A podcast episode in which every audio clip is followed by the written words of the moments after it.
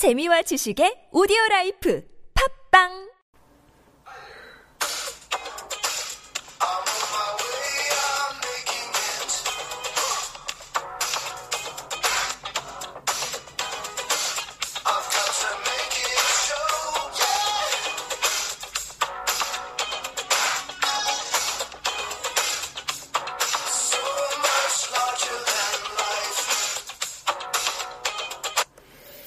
안녕하십니까. 성실대형 차영주입니다. 공돈주식 번외편 객지항 이야기 9회 녹음을 시작하도록 하겠습니다.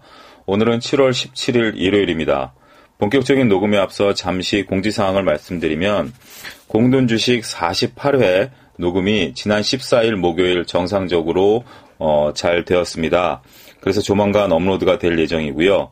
어, 48회에서는 마이너스 금리에 대해서 어, 세 사람이 모여서 토론을 좀 했습니다.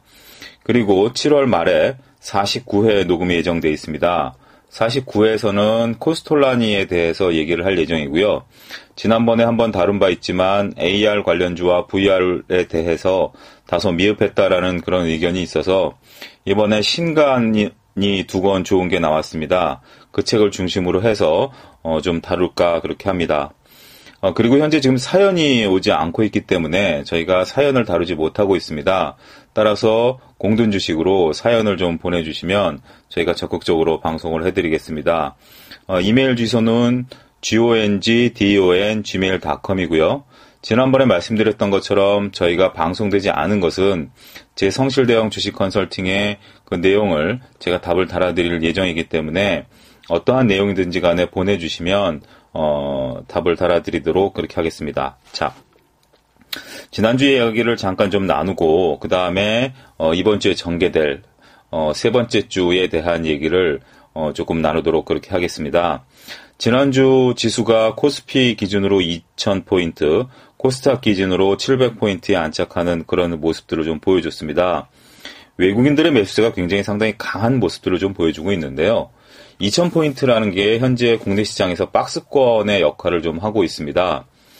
한 증권사에서 2011년서부터 2000포인트가 넘었던 날짜를 계산해서 발표를 한 적이 있는데요. 2011년에 2000포인트가 넘었던 게 128일이었고, 12년에 47일, 13년에 70일, 14년에 80일, 그리고 작년에 지수가 강했었던 3월서부터 8월 사이에 무려 134일에 어, 2,000포인트가 넘는 그런 모습들을 보여줬습니다. 반면 2016년에 들어와서 2,000포인트가 넘었던 것은 불과 17일에 불과합니다. 물론 아직 시장이 반년이나 남아있기 때문에 앞으로 어떻게 전개될지 모르겠지만 그동안에 이제 2015년에 조금 올랐었던 휴유증도 있고요. 어, 글로벌 시장의 저성장 그리고 여러 변수들로 인해서 2,000포인트가 넘는 데에 부담감을 느끼는 그런 모습인 것 같습니다. 이러한 모습들을 보이다 보니까 어, 기관 투자자 및 개인 투자자들의 입장에서 보면 2,000포인트가 오면 매도하려는 그러한 압력들이 상당히 강합니다. 펀드 환매도 많아지고요. 2,000포인트에서 일단 매도를 하고 1,800에서 매수를 하는 박스권 장세가 5년 동안 지속이 되다 보니까 그 계속해서 그 펀드를 들고 있는 것보다는 오히려 박스권 매매를 하신 분들의 수익성이 좋다 보니까 이러한 과거 학습 효과에 의해서 모습들을 좀 보이는 면들이 있습니다. 지금도 기관과 개인들의 매도세가 좀 집중이 되고 있는 반면 외국인들의 매도세, 매수세가 상당히 좀 강하게 들어오고 있습니다. 외국인들은 6월 29일 이후에 단 하루만 빼놓고 연속해서 국내 시장에서 순매수를 나타내고 있습니다.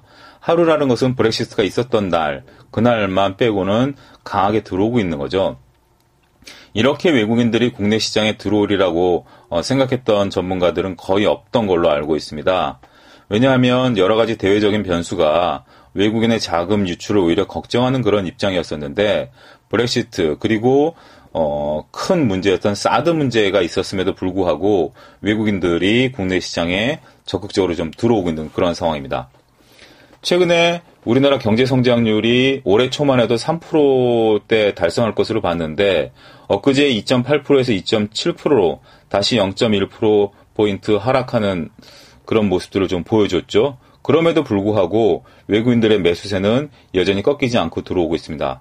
물론 선물 시장에서는 만기일 이후에 다소 매도 포지션이 좀 늘어나면서 선물 시장에서의 약간의 변화가 있지만 여전히 외국인들은 어, 현물 시장에서는 강하게 들어오고 있는 그런 모습들을 좀 보여주고 있습니다. 외국인들이 이렇게 들어온 것들에 대한 이유를 저 개인적으로는 어, 국내 기업들의 2분기 어닝에 대한 기대감이 점점 높아지고 있는 결국 기업의 실적들이 좀 올라가고 있다라는 것들이 어, 중요한 이유가 되지 않을까 그렇게 생각을 하고 있습니다. 어, 불과 제가 지난주 녹음할 때만 해도 2분기 어닝에 대한 기대감이 어, 상장사 기준으로 한 35조 정도로 봤는데 어, 지난주에 37조로 그렇게 늘었습니다. 이런 것들은 현재 어, 15주 연속해서 그 기업의 이익들에 대한 어, 전망치가 상향하는 그런 모습들을 좀 보여주고 있습니다. 지난번에도 말씀드렸다시피 이것은 3년 만에 처음으로 있는 것이고요. 그리고 최근에 기업들의 그 실적들이 발표가 되고 있지만 earning 뭐 surprise도 없지만 earning shock도 없습니다. 대체적으로 높아진 earning에 대한 기대감들을 충족시키고 있고요.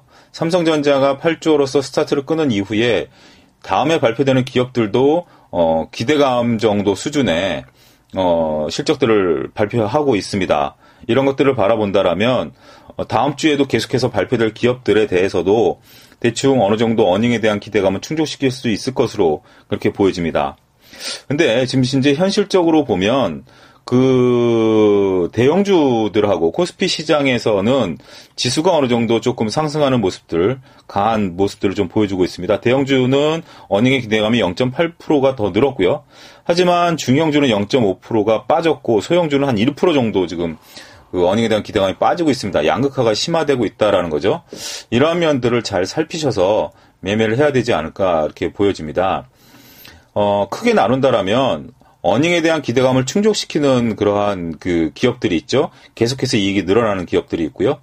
또 하나는 기업 실적이 안 좋을 것으로 봤는데 실적이 늘어나는 기업들이 있습니다. 대표적인 게 포스코로 좀 보여지고요. 한편으로는 기업의 실적이 좋을 것으로 봤는데 안 좋게 나타나는 그런 업종들이 있죠. 대표적인 게 바이오라고 저는 생각을 합니다. 일부 종목들을 빼고는 전반적으로 바이오에 대한 그 value 논란이 좀 일어나고 있는 것들이 바로 그런 이유가 아닌가 이렇게 말씀드리고 싶습니다.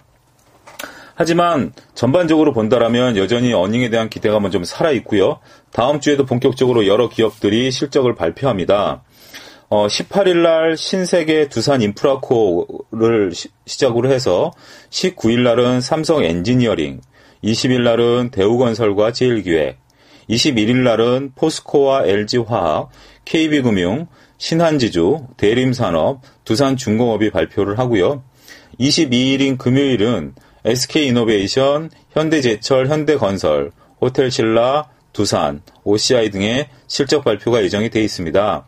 이런 것들은 어, 여전히 실적이 성장될 것으로 좀 보여지고 있는 상황이기 때문에 어, 이러한 기업들의 실적 수준에 따라서 외국인들의 매수세가 계속 이어질지에 대해서는 조금 지켜봐야 될 것으로 어, 봐야 되겠죠.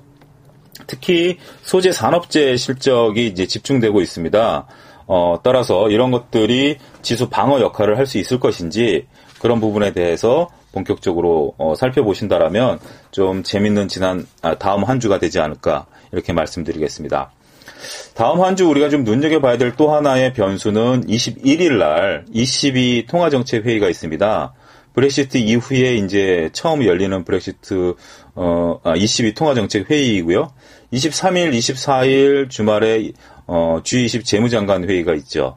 어, 이런 것들에서 정책 공조가 일어날 것인지 좀 지켜봐야 되겠는데 현재 리포트를 본다라면 22 통화 정책은 현재 스탠스를 유지할 것으로 그렇게 좀 보여지고 있습니다.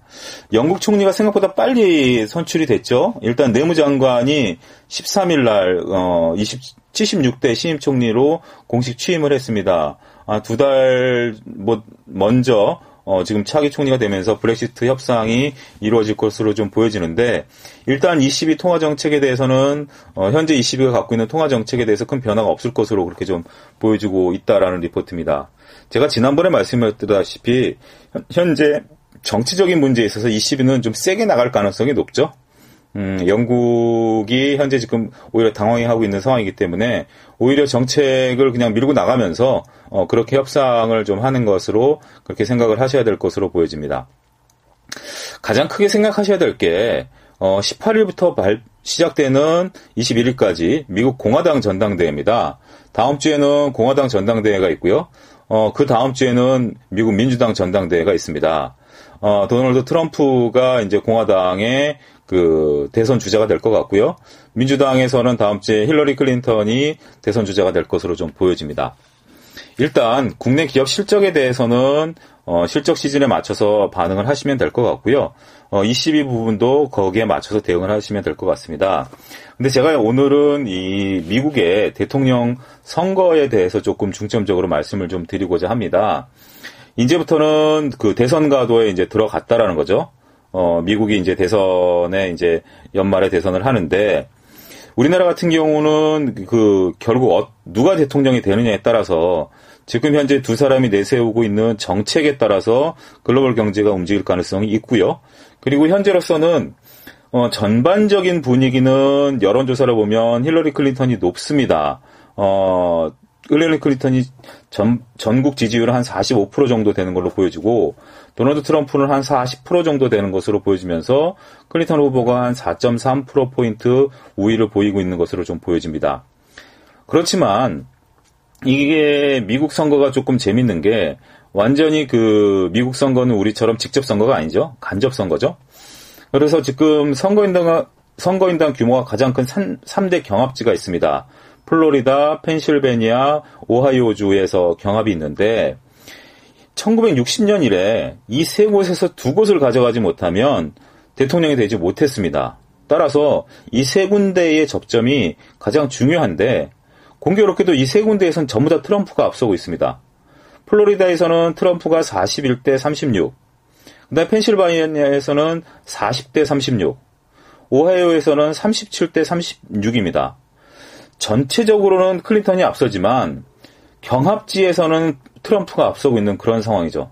따라서 현재 누가 대통령이 될 것인지 예측하기 어려운 상황입니다. 지금 이 누가 대통령이 되느냐에 따라서 정강 정책에 따라서 어, 글로벌 경기 그리고 거기에 따른 업종 그리고 거기에 따른 종목들이 움직일 가능성이 높죠. 그래서 우리들은 미, 이미 미리 그런 부분에 대해서 준비가 좀 필요하다라는 생각이 듭니다. 현재 클린턴 측에서 내세우는 정강 정책을 본다라면 세제 개혁을 통한 소득 재분배를 내세우고 있습니다. 그리고 금융 규제를 강화하겠다라는 거고요. 그리고 오바마 케어를 계승하겠다라는 겁니다. 그리고 마지막으로 친환경 산업 및 그린 에너지 육성 등으로 현재 정강 정책을 유학할 수 있습니다. 결국 민주당이 된다라면 오바마 케어를 계승하기 때문에 어, 바이오주들의 상승이 좀 보여지고요. 친환경과 그린 에너지를 육성한다라는 면에 있어서의 관련주. 그 다음에 금융 규제를 강화, 월가를 좀 강화하겠다라는 거죠. 음, 그런 부분들에 대해서 조금, 어, 생각을 하셔야 될 것 같고요. 어, 트럼프의 대선 정책을 본다라면 저소득층 세금 면제, 그 다음에 법인세 인하를 통한 투자 촉진, 금융 규제를 오히려 완화하겠다라는 거고요. 그리고 오바마 케어에 대한 대안으로 트럼프 케어를 제시했는데 이것은 개인의 건강보험 가입 의무를 폐지하고 대신 보험사 간 경쟁을 통해서 보험료 인하를 유도하겠다. 그 현재 지금 오바마 케어 같은 경우는 저소득층에 대한 건강보험을 도입하겠다라는 부분들인데 어 트럼프는 어 현재 미국이 갖고 있는 그 보험 민간 보험을 통한 부분들을 유지를 하겠다라는 거죠. 그러면 헬스케어 주들이 오히려 조금 안 좋을 그런 가능성이 있죠. 그리고 전통적 에너지 인프라 투자에 확대하겠다라는 겁니다. 따라서 신 어, 친환경 에너지나 그린 에너지 부분에 대한 관련주들이 오히려 빠질 가능성이 있죠. 따라서 이러한 것들 결국 그 대선 후보가 결정이 되고 계속해서 대선 국면에 들어가면서 선거인단에 따라서 이런 것들이 움직이면 뉴스 플로에 따라서 주가 변동성이 확대될 가능성이 높습니다. 힐러리가 우승 시에는 친환경 산업과 그린 에너지 관련주, 그 다음에 제조업에 대한 부분들에 따른 산업 소재주, 이런 것들이 조금 각광을 받을 가능성이 높고요. 반대로 트럼프가 승리할 경우에는 전통 에너지와 금융주 등이 수혜를 받을 가능성이 있습니다. 따라서 지금 저희가 이제 미국 대선 국면에 들어가면서 이러한 것들이 미국의 어, 선거 한 선거구가 결정이 남에 따라서 일희일비할 가능성이 있기 때문에 거기에 대한 대비가 투자자들은 충분히 필요하다. 결국 정부 정책에 맞서지 말라라는 그러한 증시 격언이 있죠. 어, 지금 우리나라 같은 경우는 어, 세계의 대통령을 뽑는 미국 대선이기 때문에 미국 대선 후보에 따라서 우리나라 같은 경우 큰 영향을 받을 수가 있습니다. 따라서 특히 지금 같은 경우 장세를 어떻게 바라봐야 되느냐에 대한 논란이 있겠지만 강세장이고 시장의 힘이 응축되었다라고 보기는 다소 좀 미흡하죠. 어, 외국인들이 사면서 지수를 끌어올리긴 했지만 강하다는 느낌을 투자자들이 받지는 않을 것입니다. 그리고 현재 투자자들이 대부분 개인 투자자들이 하고 있는 종목들을 본다라면 크게 시세를 내고 있는 종목들은 별로 없을 것으로 보여집니다. 일부 업종이나 종목들이 움직이고 있는 건 사실이고요. 그런 것들이 기업의 이익이 증가하고 있다라고 지난번에 말씀을 드렸고 또 한편 안전하게 코스피 시장에 집중하시는 분들이 오히려 수익이 날 수도 있습니다. 하지만 전반적으로 시장이 아무 주식이나 올라갈 수 있는 강한 장은 아닙니다. 그래서 특히 미국의 대선 국면에 따라서 공화당이 당선이 되느냐, 민주당이 당선이 되느냐에 따라서 큰 정책 변화가 생길 것이고요. 거기에 따라서 종목이 움직이는 부분들에 대해서는 충분히 대비를 하고 있어야 된다라고 보여집니다. 최근에 증권사에서 이제 이와 관련된 리포트들을 하나둘씩 내고 있습니다. 올해 초에 이미 어, 일부 증권사에서는 자세한 리포트들을 한 서너 개 낸 것을 제가 기억을 좀 하고 있고요. 어, 이제부터 본격적으로 리포트들이 나올 겁니다. 이 중에서 두 후보의 어, 정강 정책을 분석한 리포트가 나온다라면 그거는 하나 여러분들이 꼭 보관하고 있으셔야 됩니다. 그래서 그것을 숙지하고 있으셔야 되고요. 어, 그런 것들을 통해서 뉴스 플로에 따라서 움직이는 것들에 대한 대응책을 어, 충분히 검토하셔야 됩니다. 여러분들이 어, 제가 계속해서 말씀드리지만 이런 자료들을 여러분들이 쉽게 구할 수 없는 것들이 현실이죠. 하지만 여러분들이 주식을 하려면 증권사를 이용을 해야 되는 거죠. 여러분들이 이용하는 증권사를 물론 개인적으로 증권사를 단순하게 그냥 주문 내는 용도로만 이용하시는 분들도 있고요. 그런 분 그런 분들이라면 여러분 스스로 자료를 구하셔야 되죠. 그렇지 않고 여러분들이 어, 증권사 브로커를 통해서 매매를 하신다라면 브로커한테 이런 자료를 요청하시면 당연히 구해드릴 거고요. 어, 브로커들 입장에서는 쉽게 이런 자료들을 제공해드릴 수 있습니다. 그래서 같이 상의를 하면서 뉴스 플로에 따라서 어떻게 운영 전략을 세울 것인지 미리 대비를 해놓으신다라면 앞으로 그 대선 국면에 있어서의 대처 방안을 충분히 하실 수 있을 것이라고 보여주고 있습니다. 저 같은 경우도 지금 두 분의 투자자로부터 미션을 받은 게 있습니다. 하나는 이런 것이 있고요. 하나는 저희가 이제 50회에서 다룰 예정입니다만 어, 로봇 관련주들에 대한 것들에 대한 미션을 받아놓은 게 있습니다. 음, 이런 것들이 저희들이 해야 될 일이고요. 어, 그리고 그 현재 성실대형 주식 컨설팅 VIP 회원이시라면 어, 거기 들어오셔서 그쪽으로도 요청을 해놓으시면 제가 어, 자료를 좀 업로드를 계속 해 나갈 예정이니까 참조를 하시면 될 것으로 보여집니다. 어, 다음 주 같은 경우 이렇게 흘러가고 그 다음 주에는 FOMC 회의가 있죠. 네 번째 주에는 어, 그리고 BOJ 회의가 있습니다. 이러면서 정책적인 외생 변수들이 상당히 영향력을 끼칠 것으로 보여지기 때문에 개인적인 소망으로서는 어, 이번에 셋째 주에 지수가 2000포인트와 700포인트에 좀 안착하는 모습들을 좀 보여주면서 어, 안정된 모습들을 좀 보여주기를 좀 기대를 하고 있습니다. 여기에 맞춰서 여러분들이 매매를 하시면 될 것 같다라는 생각이 듭니다. 자, 마지막으로 책을 좀 소개시켜 드리겠습니다. 계속해서 이제 제가 어, 책을 좀 소개시켜 드리고 있는데 얼마나 좀 도움이 되실지는 모르겠습니다. 하지만 제 나름대로 제가 최근에 소개시켜 드리는 책들은 어 제가 협찬을 출판사에 요청을 해서 어, 협찬을 받아서 소개를 시켜드리고 있는 상황이고요. 어, 다소나마 여러분들이 어, 이번 여름 휴가 때 이러한 책들을 최소한 몇 권씩 쭉 보시면서 시장을 보는 안목을 좀 키우십사 하는 부분에 대해서 말씀을 좀 드리고 싶습니다. 어, 처음으로 소개시켜드릴 책은 미래창에서 나온 인터넷 전문은행이라는 책입니다. 지난번 투자 설명회 때 어느 분이 인터넷 은행에 대해서 저한테 질문을 좀 드린 적이 있죠. 어, 그래서 제가 이제 제 개인적인 의견을 말씀을 드렸는데, 이제 뭐 카카오를 필두로 해서 몇몇 그 회사들이 인터넷 은행들을, 어, 본격적으로 이제 출시가 됩니다. 그래서 인터넷 은행이 과연 기존의 은행과 어떤 차별화가 있고 기존의 어, 인터넷 은행들이 어떻게 수익원을 내고 그런 것들에 대한 부분들을 어, 조금 살펴봐야 되는데 미래의 창에서 나온 이 책 같은 경우는 그 핀테크를 통한 어, 국내 이제 인터넷 산업들이 어떻게 그 이루어지면서 인터넷 전문 은행이 무엇이냐 그리고 기존 은행과 어떤 차별성을 갖고 있느냐 그리고 인터넷 전문 은행이 어디까지 확장성이 되고 어떤 보완이 필요한 것인가 이러한 것들에 대한 얘기들을 어, 나름대로 잘 정리했습니다. 그래서 인터넷 은행에 대해서 관심이 좀 있으시다라면 이 책을 통해서 인터넷 은행에 대한 개념을 좀 어, 잡으십사라고 말씀을 좀 드리고 싶고요. 두 번째 말씀드리고 싶은 것은 그 예문 출판사에서 나온 핀테크 전쟁이라는 책입니다. 어, 핀테크 결국 인터넷 은행이 이제 핀테크의 하나의 일환이죠.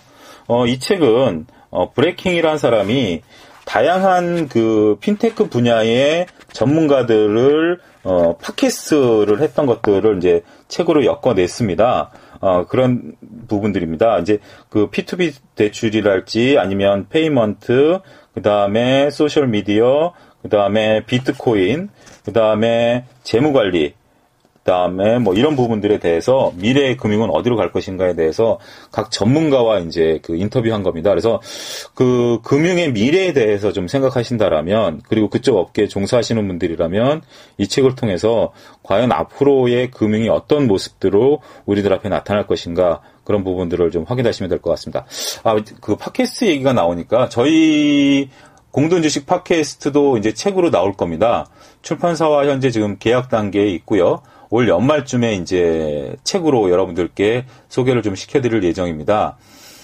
그동안 저희가 이제 방송을 통해서 말씀드렸던 부분들을 근간으로 하고요.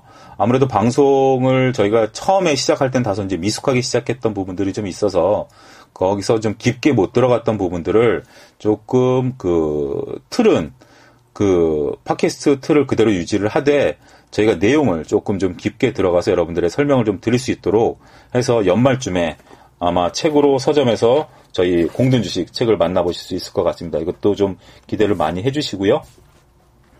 어, 핀테크에서 여러분들에게 또 하나 소개시켜 드릴 책은 어, 동아 MNB에서 나온 아이 자동차와 IT가 융합한 스마트카 전쟁이라는 책입니다. 근데 스마트카를 어떻게 바라봐야 되느냐라는 그러한 부분들이 많죠. 자율주행차도 있고요. 전기차도 있고요. 어, 그런 상황에서 어떻게 스마트카라는 게 무엇인가. 결국 이 책 같은 경우는 IT와 결합한 스마트카라는 그런 개념으로 단순하게 전기차나 자율주행차를 떠나서 스마트카라는 무엇이고 그리고 스마트카가 그 기존의 자동차를 어떻게 대체하고 어떻게 사물 인터넷과 연결이 되면서 그다음에 새로운 대체 에너지들과 어떤 에너지들을 써가면서 어, 자동차가 운행이 되고 태양광이랄지 아니면 전기랄지 그리고 우리가 앞으로 생각하는 그 자율주행을 포함한 자동차의 미래는 어떤 것인가에 대해서 어, 박기혁 씨가 전문가가 나름대로 정리를 깔끔하게 잘했습니다. 그래서 어, 전기차서부터 어, 자율주행 그리고 그 다음에 뭐 다양한 종류의 IT와 융합한 자동차에 대해서 한번 공부를 하시고 싶으시다라면 이 책을 어, 추천을 좀 드리도록 하겠습니다. 그리고 또 한 권 책은 어, 글램북스에서 나온 영화 속의 바이오 테크놀로지라는 책입니다. 조금 어, 분야가 좀 재미있게 읽을 수 있을, 있을 것 같아요. 어, 영화로 읽는 생명공학 이야기라는 부제를 좀 담고 있고요. 여러분들이 아는 뭐 주라기 공원서부터 시작해서 스파이더맨, 그 다음에 뭐 향수, 그 다음에 어, 벤자민의 버튼의 시간은 거꾸로 간다랄지, 어, 이런 부분들에 대한 다양한 영화들 속에서 나온 그러한 내용들 속에서 바이오 테크놀로지, 그러니까 이런 영화들이 결국 이런 바이오 테크놀로지를 이용해서 어, 영화화 만든 거죠. 어, 그런 것들에 대해서 현실적으로 바이오 테크놀로지를 익힐 수 있도록 이렇게 책을 썼습니다. 그래서 음, 뭐 시네타운 많이 들으시는 분들도 있으시겠지만 어, 여러분들이 잘 아는 영화를 통해서 어, 이런, 그니까 결국 영화가 현실화 된다라는 부분들이죠. 어, 그런 부분들을 통해서 바이오 테크놀로지를 현실로서 익힐 수 있는 아주 재밌는 책이다라는 생각이 들어서 이 책을 좀 소개시켜 드렸습니다. 그리고 마지막으로 어, 주식책은 아닙니다. 어, 대한민국 부동산의 미래라고 트러스트 북스에서 나온 신간입니다. 이 책 같은 경우 어, 부동산 책들이 상당히 좀 많죠. 주식 하시는 분들이 부동산에 뭐 관심을 가져야 되느냐라는 그런 뭐 논쟁이 뭐 충분히 있죠. 하지만 어느 정도 이제 여러분들 주식해서 돈 버시면 부동산도 좀 투자를 하셔야죠. 그래서 부동산에 대해서도 뭐 시간이나 좀 날 때 알아두시는 것도 좀 괜찮을 것 같습니다. 그래서 제가 검색을 좀 해봤는데 어 이렇게 부동산 우리가 이제 잘 모르죠. 저도 솔직히 부동산 부분은 잘 모릅니다. 제가 그냥 사는 집하고 뭐 최근에 전세가 어떠느니 뭐뭐 상가 투자가 어떠느니 그냥 주위에서 들은 얘기 그다음에 저희 이제 고객들이 하시는 얘기 정도의 어떤 단편적인 지식밖에 없습니다. 어, 그렇지만 부동산 책 같은 경우는 종류가 많죠. 뭐, 상가 투자를 해야 되는, 주식책도 많듯이, 각자 이제 뭐, 나는 뭐, 어떻게 경매로 벌었다든지, 뭐, 다양한 종류의 책이 많은데, 이 부동산의 미래에 대해서는, 저희가 뭐, 일본 부동산, 뭐, 그런 것도 예를 들 수 있지만, 상당히 나름대로 객관적으로, 논리적으로 썼다라는 느낌을 강하게 받았습니다. 부동산 투자는 어느 부분에서 해야 되고 부동산 투자를 한다고 다 돈 버는 건 아니다. 어, 아주 냉정하게 썼습니다. 그리고 정리를 깔끔하게 잘 했습니다. 그래서 이 책 같은 경우는 어, 어떻게 보면 부동산 초보자가 어느 이 책을 읽고 나면 어느 정도 부동산에 대한 개념을 좀 잡으실 수 있다라는 생각이 들어서 올 여름 휴가 때 한번 들고 가셔서 보셔도 충분히 되지 않을까 싶어서 이 책을 추천을 드리도록 하겠습니다. 자, 어, 이로써 지금 공든 주식, 어, 번외편 녹음을 좀 마치고요. 이제 그 공든 주식 정상적인 녹음이 저희가 현재 50회까지 계획이 좀 돼 있습니다. 어, 그 이후로도 계속해서 녹음은 2주 간격으로 지속이 될 것이고요. 저는 어, 말씀드린 대로 제 자신과의 약속이기도 하고 청취자분들하고도 약속이기 때문에 주말에 어, 제 나름대로 녹음을 해서 업로드를 계속해서 하도록 하겠습니다. 어, 계속해서 저희 공든 주식이 자주 업로드 될 예정이니까요. 많은 사랑해 주시고 많이 청취해 주시기 바라겠습니다. 감사합니다.